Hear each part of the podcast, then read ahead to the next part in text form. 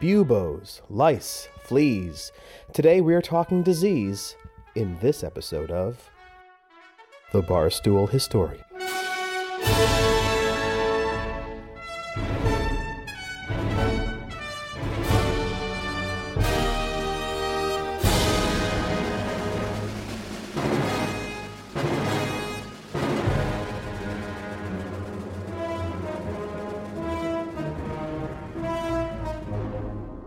Welcome, everybody. Welcome back to the Lion's Arms Tavern, our digital tap room in the cloud.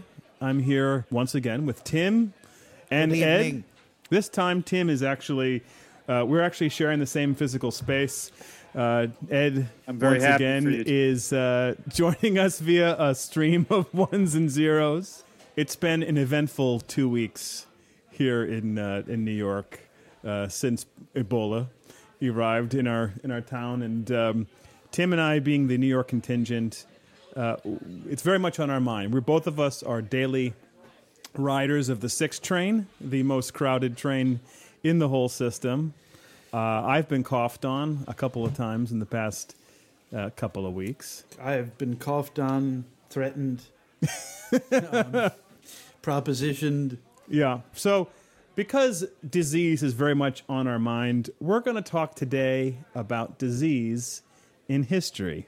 Boy, this is uh, just a naked clickbaiting uh, episode, isn't it? Oh, it is. It's very much clickbaiting, and also uh, uh, New York pandering. the best, the best kind of pandering in the world. Oh yes, exactly. It is the best. Uh, you know, if you're going to pander to one metropolitan area, uh, why not? Why not pander to to New York? Start spreading the news. Yeah, start spreading the germs.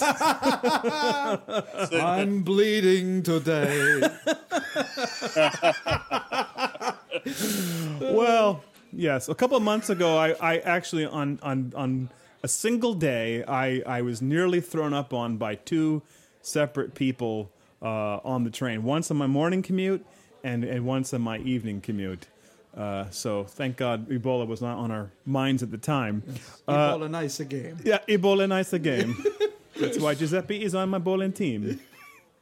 Uh, all right, well, enough nonsense. Let's talk about what we are drinking at the moment. I am drinking a nice East India Pale Ale from the good people at, uh, at Brooklyn Brewery. And I am drinking in honor of the Black Plague, Johnnie Walker Black. uh, I'm uh, drinking Dogfish Head Midas Touch from their handcrafted ancient ale. Uh, it is a collection. It is uh, based on the residue of a 2,700 year old goblet uh, found in the actual King Midas's tomb. So I hope what they were drinking was supposed to be, you know, drinkable. But uh, this is it's pretty nice. It's nine percent, so I'll probably go downhill pretty quickly. But uh, it's it's nice, and I think it's it's historical. And I, I was not going to wait for some ancient Greek episode to whip that out.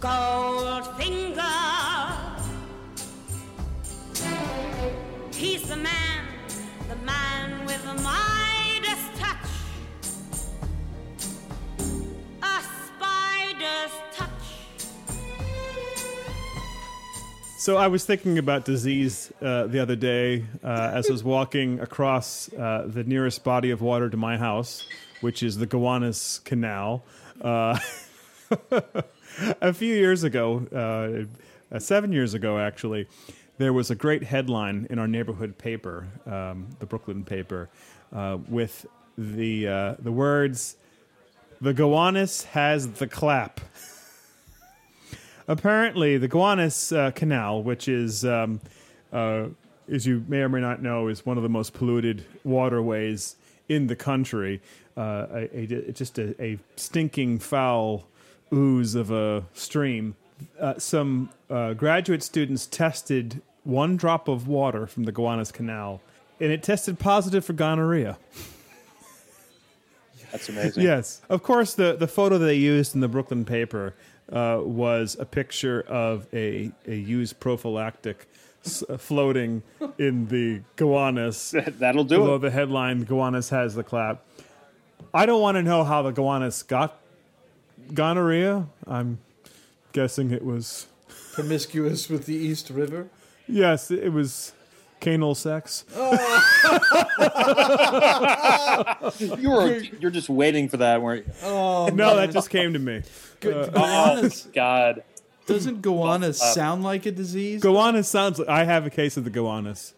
Yes, it was Fleet Week, and I got a case of 2050. Gowanus. Is- So anyway, so like the aforementioned murky, rank, clap-ridden stream that oozes its way through the borough of Brooklyn, so does venereal disease wind its way through the annals of history. Annals. well, I have a hor- I have a real life horror story to mm-hmm. tell you. Oh, this will be good. Yeah. So it's 1495.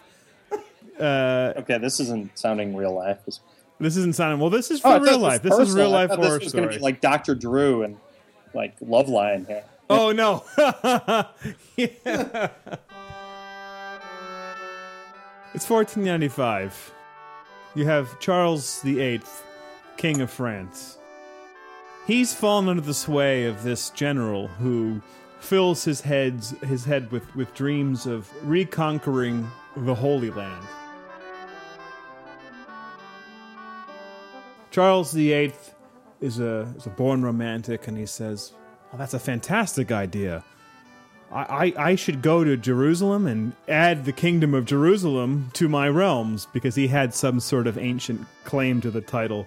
And he also had ancient claims to parts of northern Italy, including Naples. So he decides to hire a bunch of Spanish mercenaries and head down into Italy.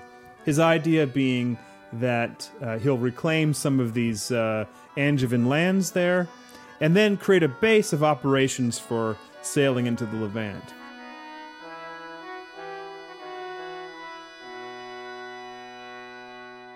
So his invasion of Italy goes very well at first. It's spectacularly well, and they just plow through northern Italy. These Spanish mercenaries just drive through the north. They get to Naples. They conquer Naples. They go out and they celebrate in the way that Spanish mercenaries would do, with wine, women, and song. And it isn't long, though, before they start to experience some horrifying symptoms. It starts off with pustules. and I'm sorry, why are you laughing when I say pustules? It's a horrifying thing, but it starts with pustules. that start in their nether regions and begin to take over their entire body very quickly. Really, within a matter of days, they start to have skin fall off of their. I shouldn't be laughing at this. That's my. I can see Tim when I say when I talk about skin falling off this body. How did I get so old? I'm sorry.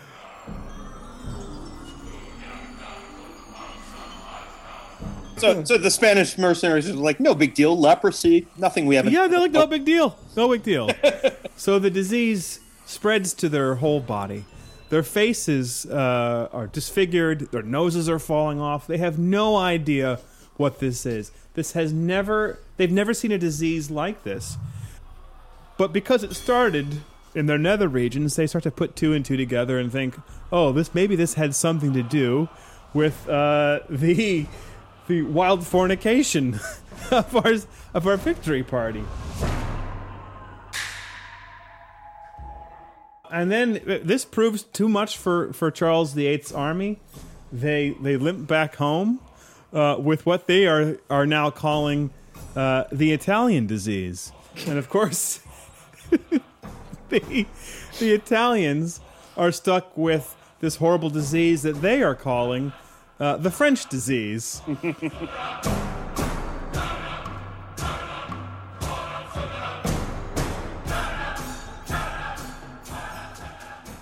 uh, back in France, because the Spanish mercenaries come back with this disease, they are calling it the Spanish disease. And so you actually, when you look in the historical record, you see this disease, which is syphilis. It's pretty much known uh, by one of those three names, or the Gallic, the Gallic Yeah. disease. Not not French to be con- confused with the Luxembourgian disease, which is uh, the common cold. So Oh, really? The Luxembourgian disease? So No. the Lu- I so ju- I just made Luxembourg that up right here. Is responsible for the cold? Oh, you just made that up. I'm really disappointed. That would have been a great little factoid. I mean, with with like what eight listeners, we can say whatever we want, right? Yeah, it's Kinda- true. Yeah, Syphilis is interesting to me because it is it's the European end of the Columbian exchange, and we're all very familiar with, with what smallpox did over uh, in America to uh, to the American Indians uh, and other diseases. Uh, but, but but syphilis is really one of the only diseases that we can point to and say that probably did originate in North America, and and uh, the timing of it is about right, fourteen ninety five, and the fact that diseases that do what they're supposed to do, which is basically you know spread to as many people as possible, they generally don't kill their victims as fast as syphilis seemed to do. Uh, diseases tend to evolve to a point where they keep that person alive long enough that they can be spread to, to more people. So this suggests that this was a brand new disease uh, affecting people with absolutely no previous exposure to it. Again, you know, there's still there's still debate uh, about whether or not this really originated in North America.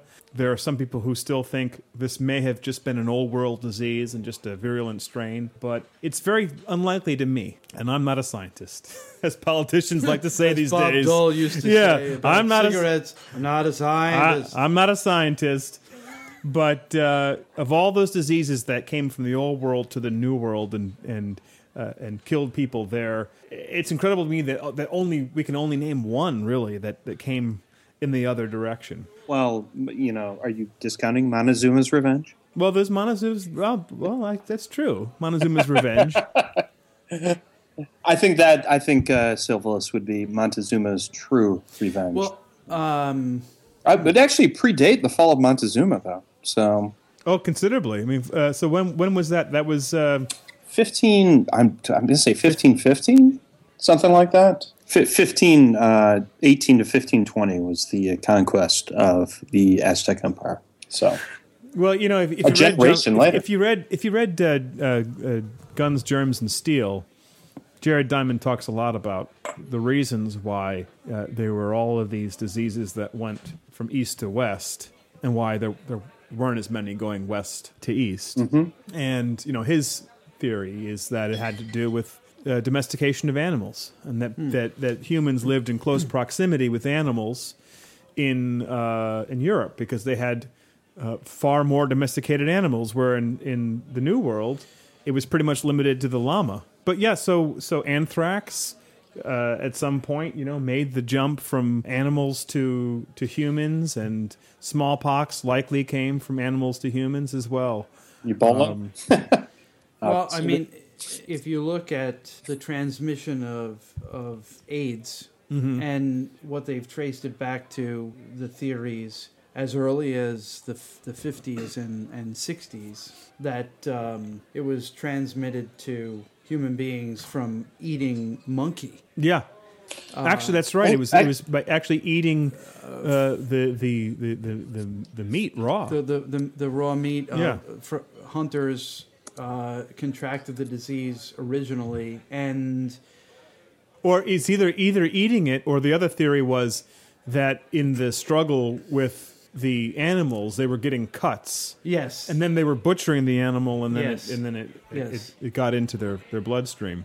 They actually, uh, The Economist had a article about how AIDS first spread, and at least, if not actual HIV, um, a direct ancestor was identified in 1920 uh, Really? in the Congo, and it it it kind of stalled until the it took off on the railroads, and then of course on jet airplanes. One interesting thing that, that I read was there is a very small percentage of people uh, in the world who are immune to HIV.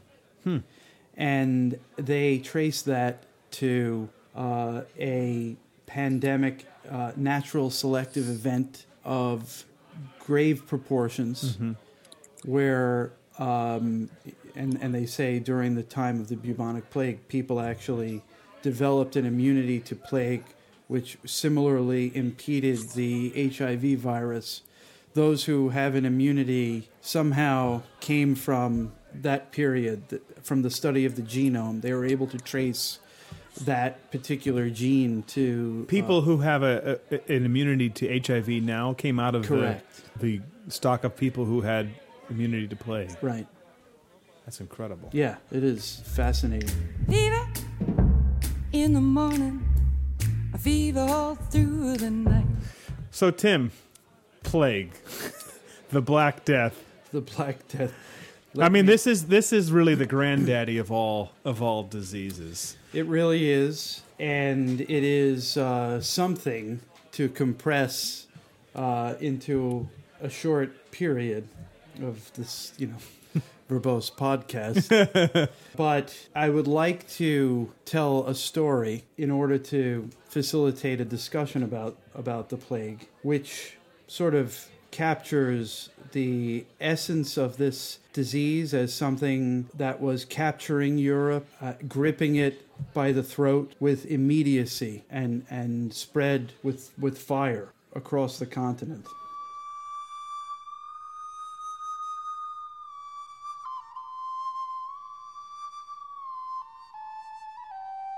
December 19th, 1333. Princess Joan Plantagenet was born to Edward III and Philippa Hainault. Edward III was a ruthless king. Princess Joan was very special to Edward III. She was, as of that era, a young lady of royalty who was a diplomatic commodity and Edward III expanding uh, the Plantagenet domain to Spain facilitated her betrothal to Pedro of Castile. And so in 1348, Princess Joan embarked upon her journey to meet her new prince. And much is written about her journey to the continent. There was great fanfare, and it could be compared to Cleopatra landing in Rome. A hundred bowmen, many veterans of the Battle of Crécy and the Hundred Years' War, accompanied her journey. She had a portable Catholic chapel adorned with all of the of uh, of the ornate uh, majesty of the time. All of the great bureaucratic elite accompanied her on this journey. It was very important to Edward III.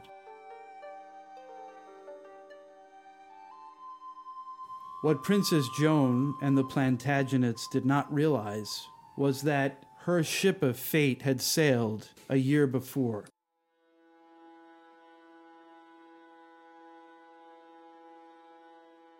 There appeared on the horizon some ships off of the coast of Messina in Sicily. It was very ordinary, an October day. Much was going on on the port that day, as was every day in, in, in, in this, these merchant times. Goods were being delivered to the continent from China via the Black Sea.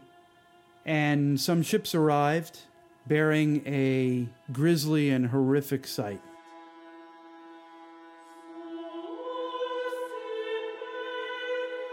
as dock workers went up the deck to view what was inside. In the belly of that ship was a reiteration of a plague that had not been seen since Justinian's Roman Empire of the 6th century. The bodies were packed high. They were bearing all of the signs of this terrible, debilitating sickness, and people were horrified. They ran, and their immediate reaction was to expel the ships, but it was too late. Contact was made, and the disease spread.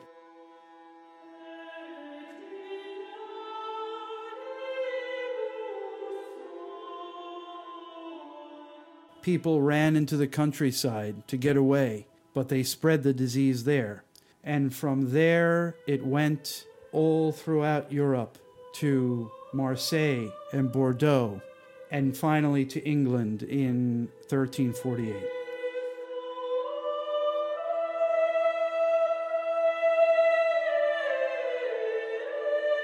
When Princess Joan landed in Bordeaux to complete her journey to meet her prince, she landed in the midst of a city under siege.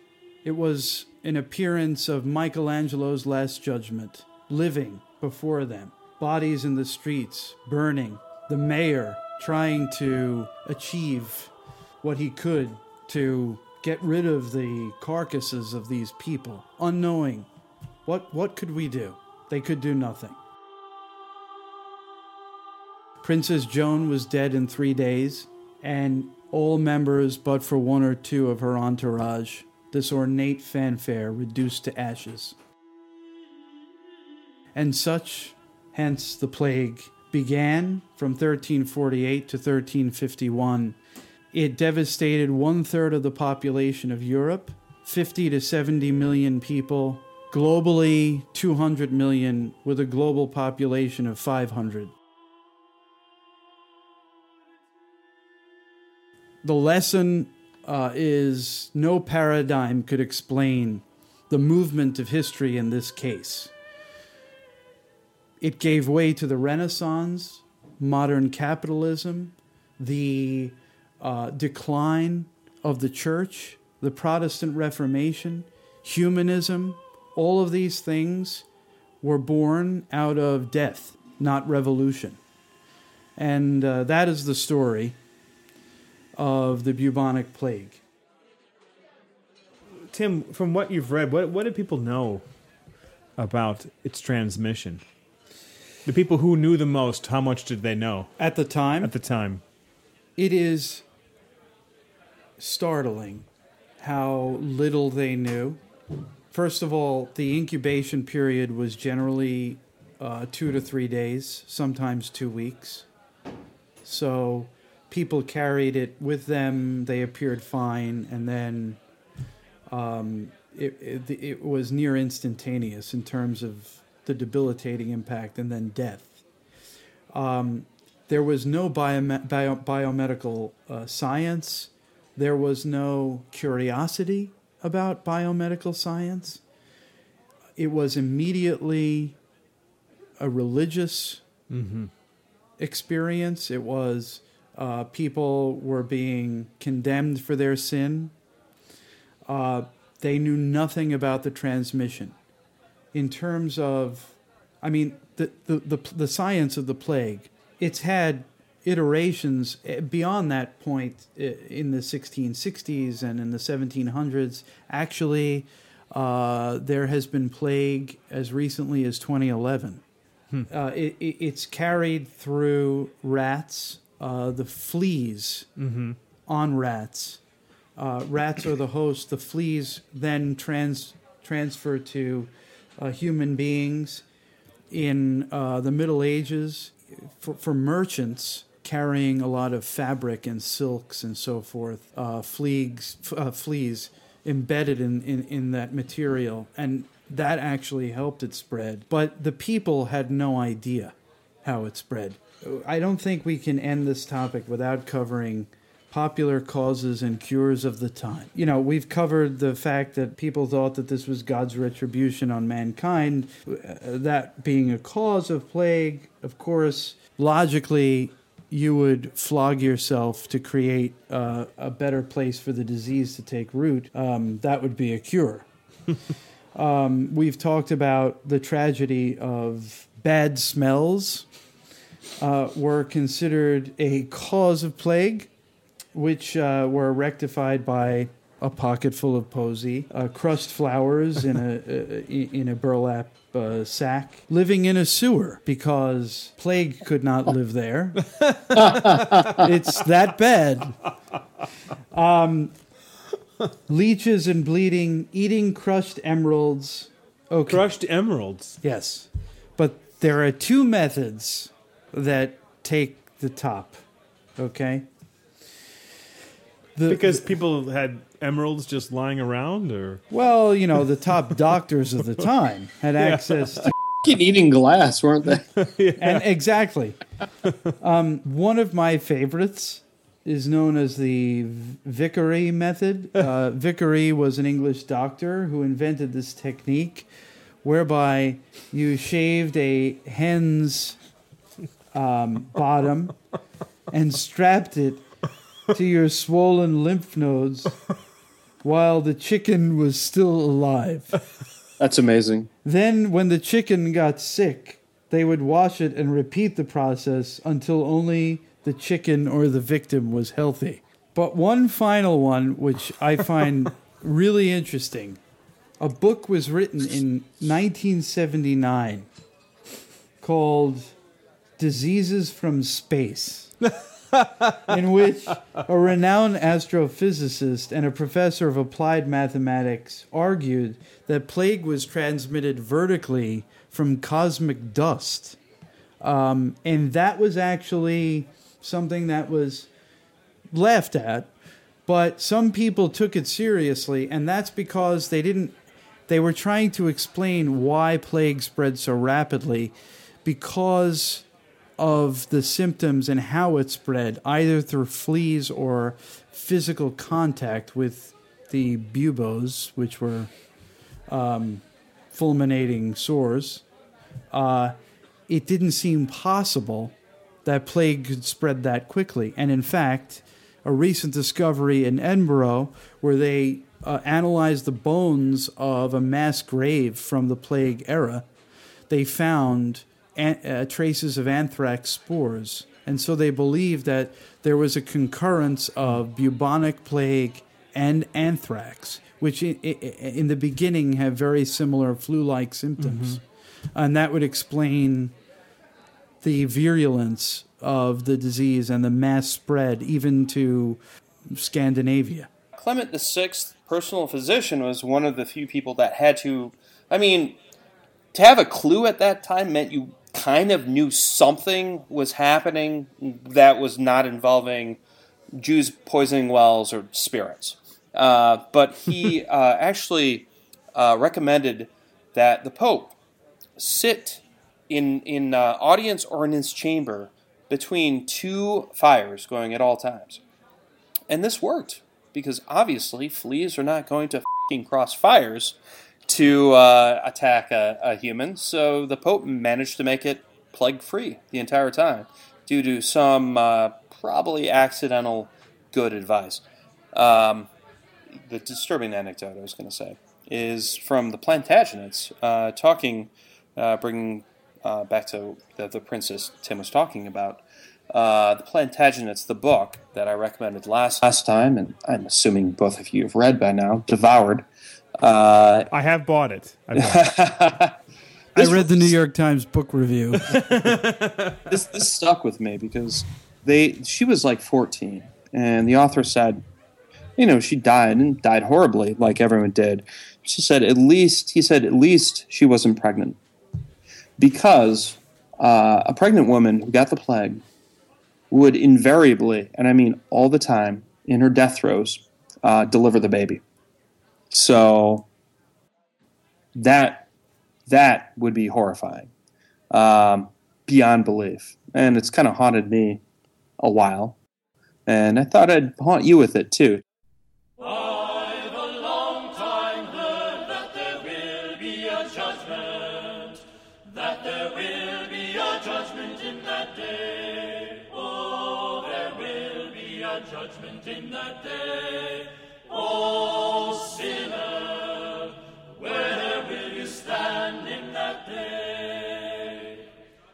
So Ed, so tell me about this disease All right. that typhus. changed the course of history, perhaps. It did, actually, John. Typhus, not to be confused with typhoid, is a uh, disease um, most contracted by lice. And typhoid fever, actually, which is a little bit more fa- famous, is called typhoid. It was typhus like because you, like typhus, you get these uh, some um, blisters on your chest. So that's where the oid comes from. Yes, in, indeed. So, uh, ty- typhus is an ancient disease and mostly found in awful places like war, like concentration camps, like jails. And it really was kind of on the back burner of history. In 2001, in uh, Lithuania, some workers d- demolishing some communist block found a trove of thousands of skeletons. At first, you know, this is Lithuania. This is the the uh, blood region between Germany and Russia. So hell, it could have been a number of different things. It could have been World War One. It could have been World War Two.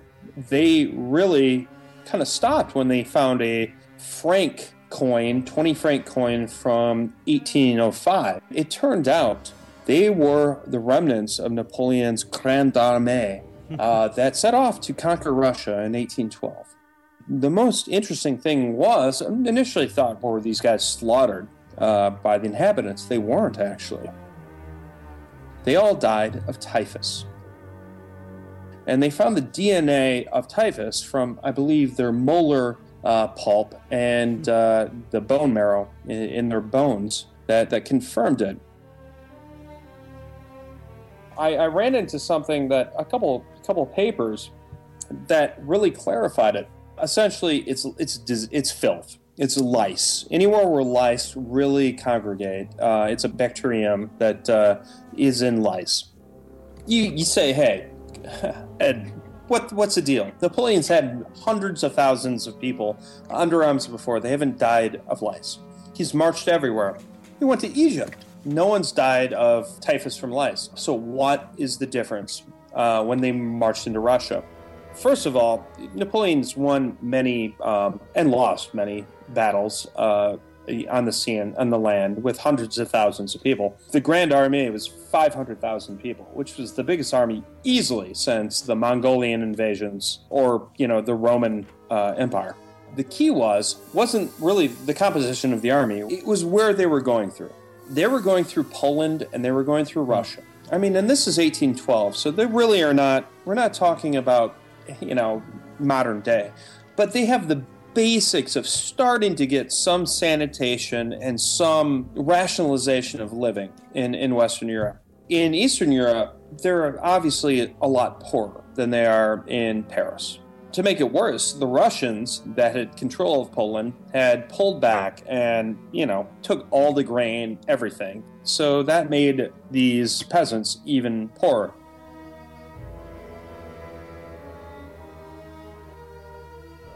But it was kind of something uniquely uh, Polish. There was a superstition in Poland. Uh, it was that growing out your hair, the, the, the stuff coming out of your hair is evil, and curses and witches coming out of your body. And there's something called the Polish plait. And Polish Polish plight, you said? plait. Plait. It is Oh, essentially hair that is one big dreadlock. Oh god. Just Oh. disgusting. One huge mass of hair. I feel And like I see this once a day at least on the subway. Yes, in 1812, this was still a hairstyle of peasants. It was it was encouraged to get the evil out. Of course, in that hair, there was probably thousands of lice. So the soldiers going through encountered these lice in abundance. The general uh, autobiographies at the time, memoirs, were just talked about how filthy Poland was. And the Napoleonic army was marching right through it. Hundreds of thousands of soldiers.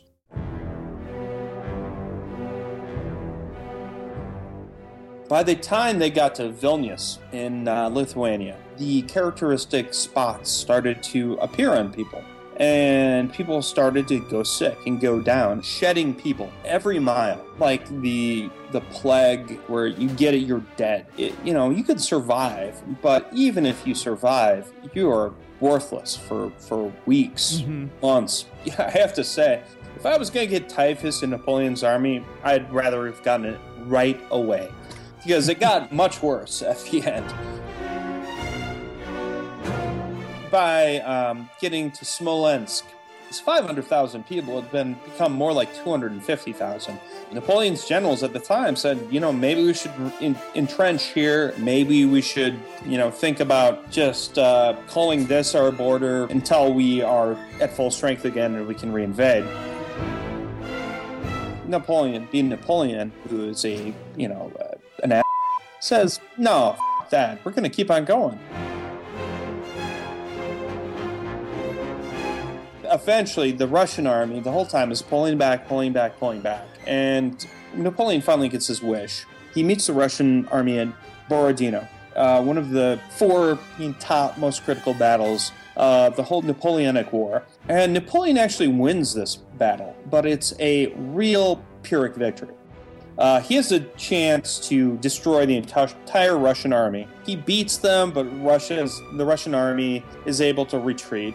I think from Napoleon's mind, he thinks eventually they're going to go to Moscow and there's going to be some sort of surrender. The Russians are not going to put up with that. Uh, because they realize something Napoleon doesn't, obviously, that Russia is a million miles long. So they just keep on retreating and retreating and retreating. He gets to Moscow. I mean, they've burned half of it, and everyone's uh, evacuated from it. And at, at that point, Napoleon is saying, well, there's no supplies here. Our nearest supply dump is in Smolensk, hundreds of miles uh, to the, the west. He had ammunition there. He didn't have food because there were so many sick people there that he had left. They ate it all. They weren't expecting Napoleon to come marching back, like, hey, where's that food? Oh, all our sick people ate it. It's not here. At this point, his 500,000 uh, person army is about 150,000, and maybe 100,000 of those are dead from disease, mostly typhus. They evacuate uh, Moscow, and they are pursued by the Russian army.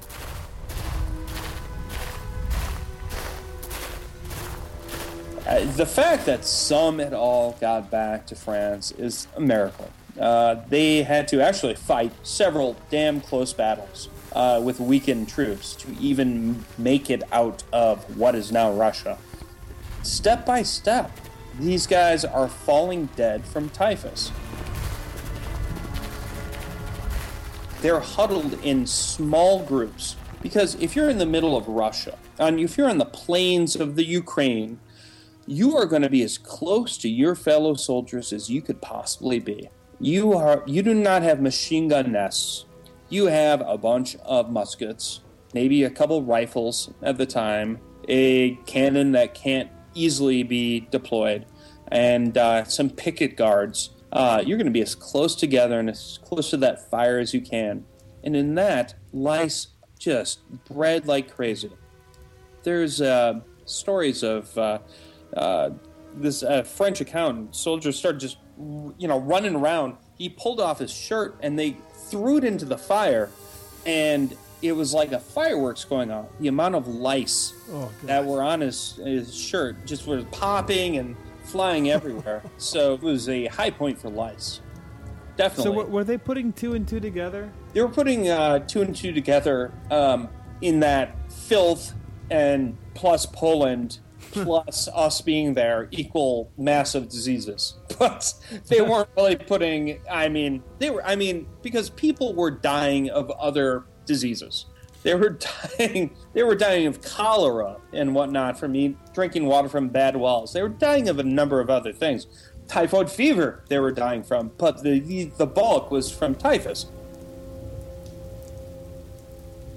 At first, if you're going down with typhus, when they're just marching through Poland, you're probably laid up for two, three months. You're probably going to survive. Maybe one of 10, one of 20 chance you're going to die. You're still in really good health. You have plenty of supp- supplies. It's 1812.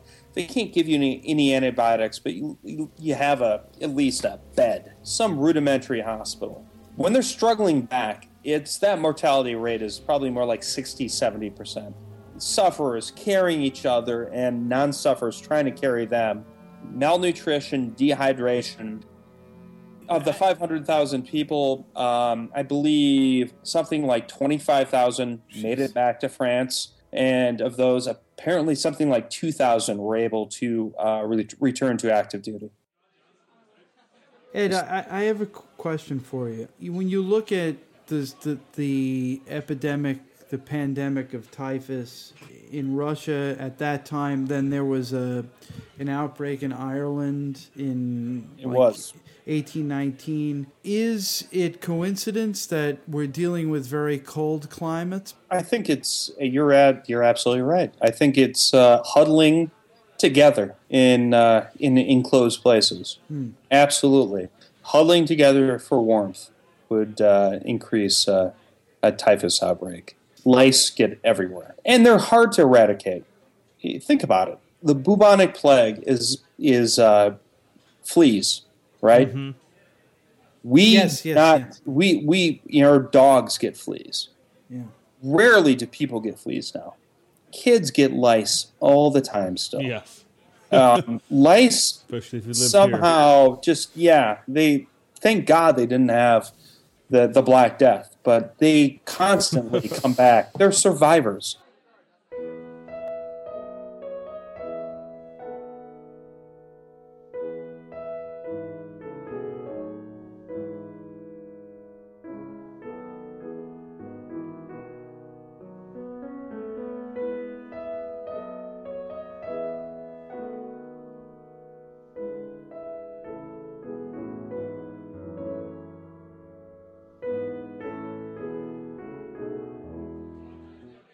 Hey, Ed, the most recent outbreak of bubonic plague in North America happened, I think, in 2011 or 2010. A woman in California ran over a squirrel with her lawnmower. And Oh, the, flea, the fleas got on her. Oh, really? Yeah, it's crazy. Ugh. There was actually um, it wasn't an outbreak, but I, I believe there was a um, in Indiana. My wife is from Indiana, but uh, I believe there was someone, uh, an Indiana kid, teenager, that came back from Peru or Ecuador and and had the plague, had bubonic plague, What- and died because they did not. They did not. I mean, Wow. obviously, plague is very curable, but he was in you know last stages. But by the time they realized, like, holy, sh- this is a plague. Well, Um, you know, it really um, drives home for me how recent a phenomenon it is to be lice free. Well, it's good to be you, John. Yeah, A lot of us don't live in Well, New York City I- I- with your fancy no lies policy. Yeah, exactly. You know, the rest of the world, even now, I mean, the, the idea that we uh, here will freak out over over lice is kind of amusing to them. My wife and I were in this fencing class, and uh, we had a, a it's classmate. amazing you're still alive. Yes, it is. Oh, absolutely. we'll, we'll save that discussion for, for the duels episode. But we, we, fencing we had class? yes, I was the fencing Of all the things. And, and, and Ed, I, I don't think that they were stealing things. Uh, I think they were actually fighting each other. Well, we we were in this class with uh, this this young woman from from Peru, and and our older son had just gotten uh, lice for the first time, and we were just grossed out, disgusted, and, and just in total freak out mode. And uh, she just laughed. She said, "Oh my gosh, I go back home to Peru, and I see my relatives, and their hair." Is just sparkling with nits. Bro, that was the term that she Wow. used. She goes, "There's just a fact of life, and we deal with them." Um, I shaved my hair there. Oh my god. I, I, I did shave my hair when my son got lice the first time because I I got it too. But um, so you were at risk for typhus. yes, I was at risk for typhus. Um, But my main point is is that John uh, hung his hat literally next to my hats. yes, And I'm I can a li- guarantee you. I'm a little scared. I mean, Well, Tim, Tim, look at my hair right. Not- not- look not- at look at my head right now. There is not much Not because- left not for it- for the- a louse for a louse to cling on to. the, the hat has a B on it, which I don't understand. But Brooklyn, it's a Brooklyn oh, Dodgers it's hat. Brooklyn. Dodgers. Sorry, I'm- I was assuming a fedora or something like that. Fedora. No, they're coming. They're coming. Uh, they're they're they're ready to come out. What the lice? No, my fedoras. Oh, Lights willing, ready to sprint from John. no, the lice have been waiting to move on up to the east side, Lice the out, upper east baby. side. Deluxe apartment in the sky. Because we're moving on up to the east side.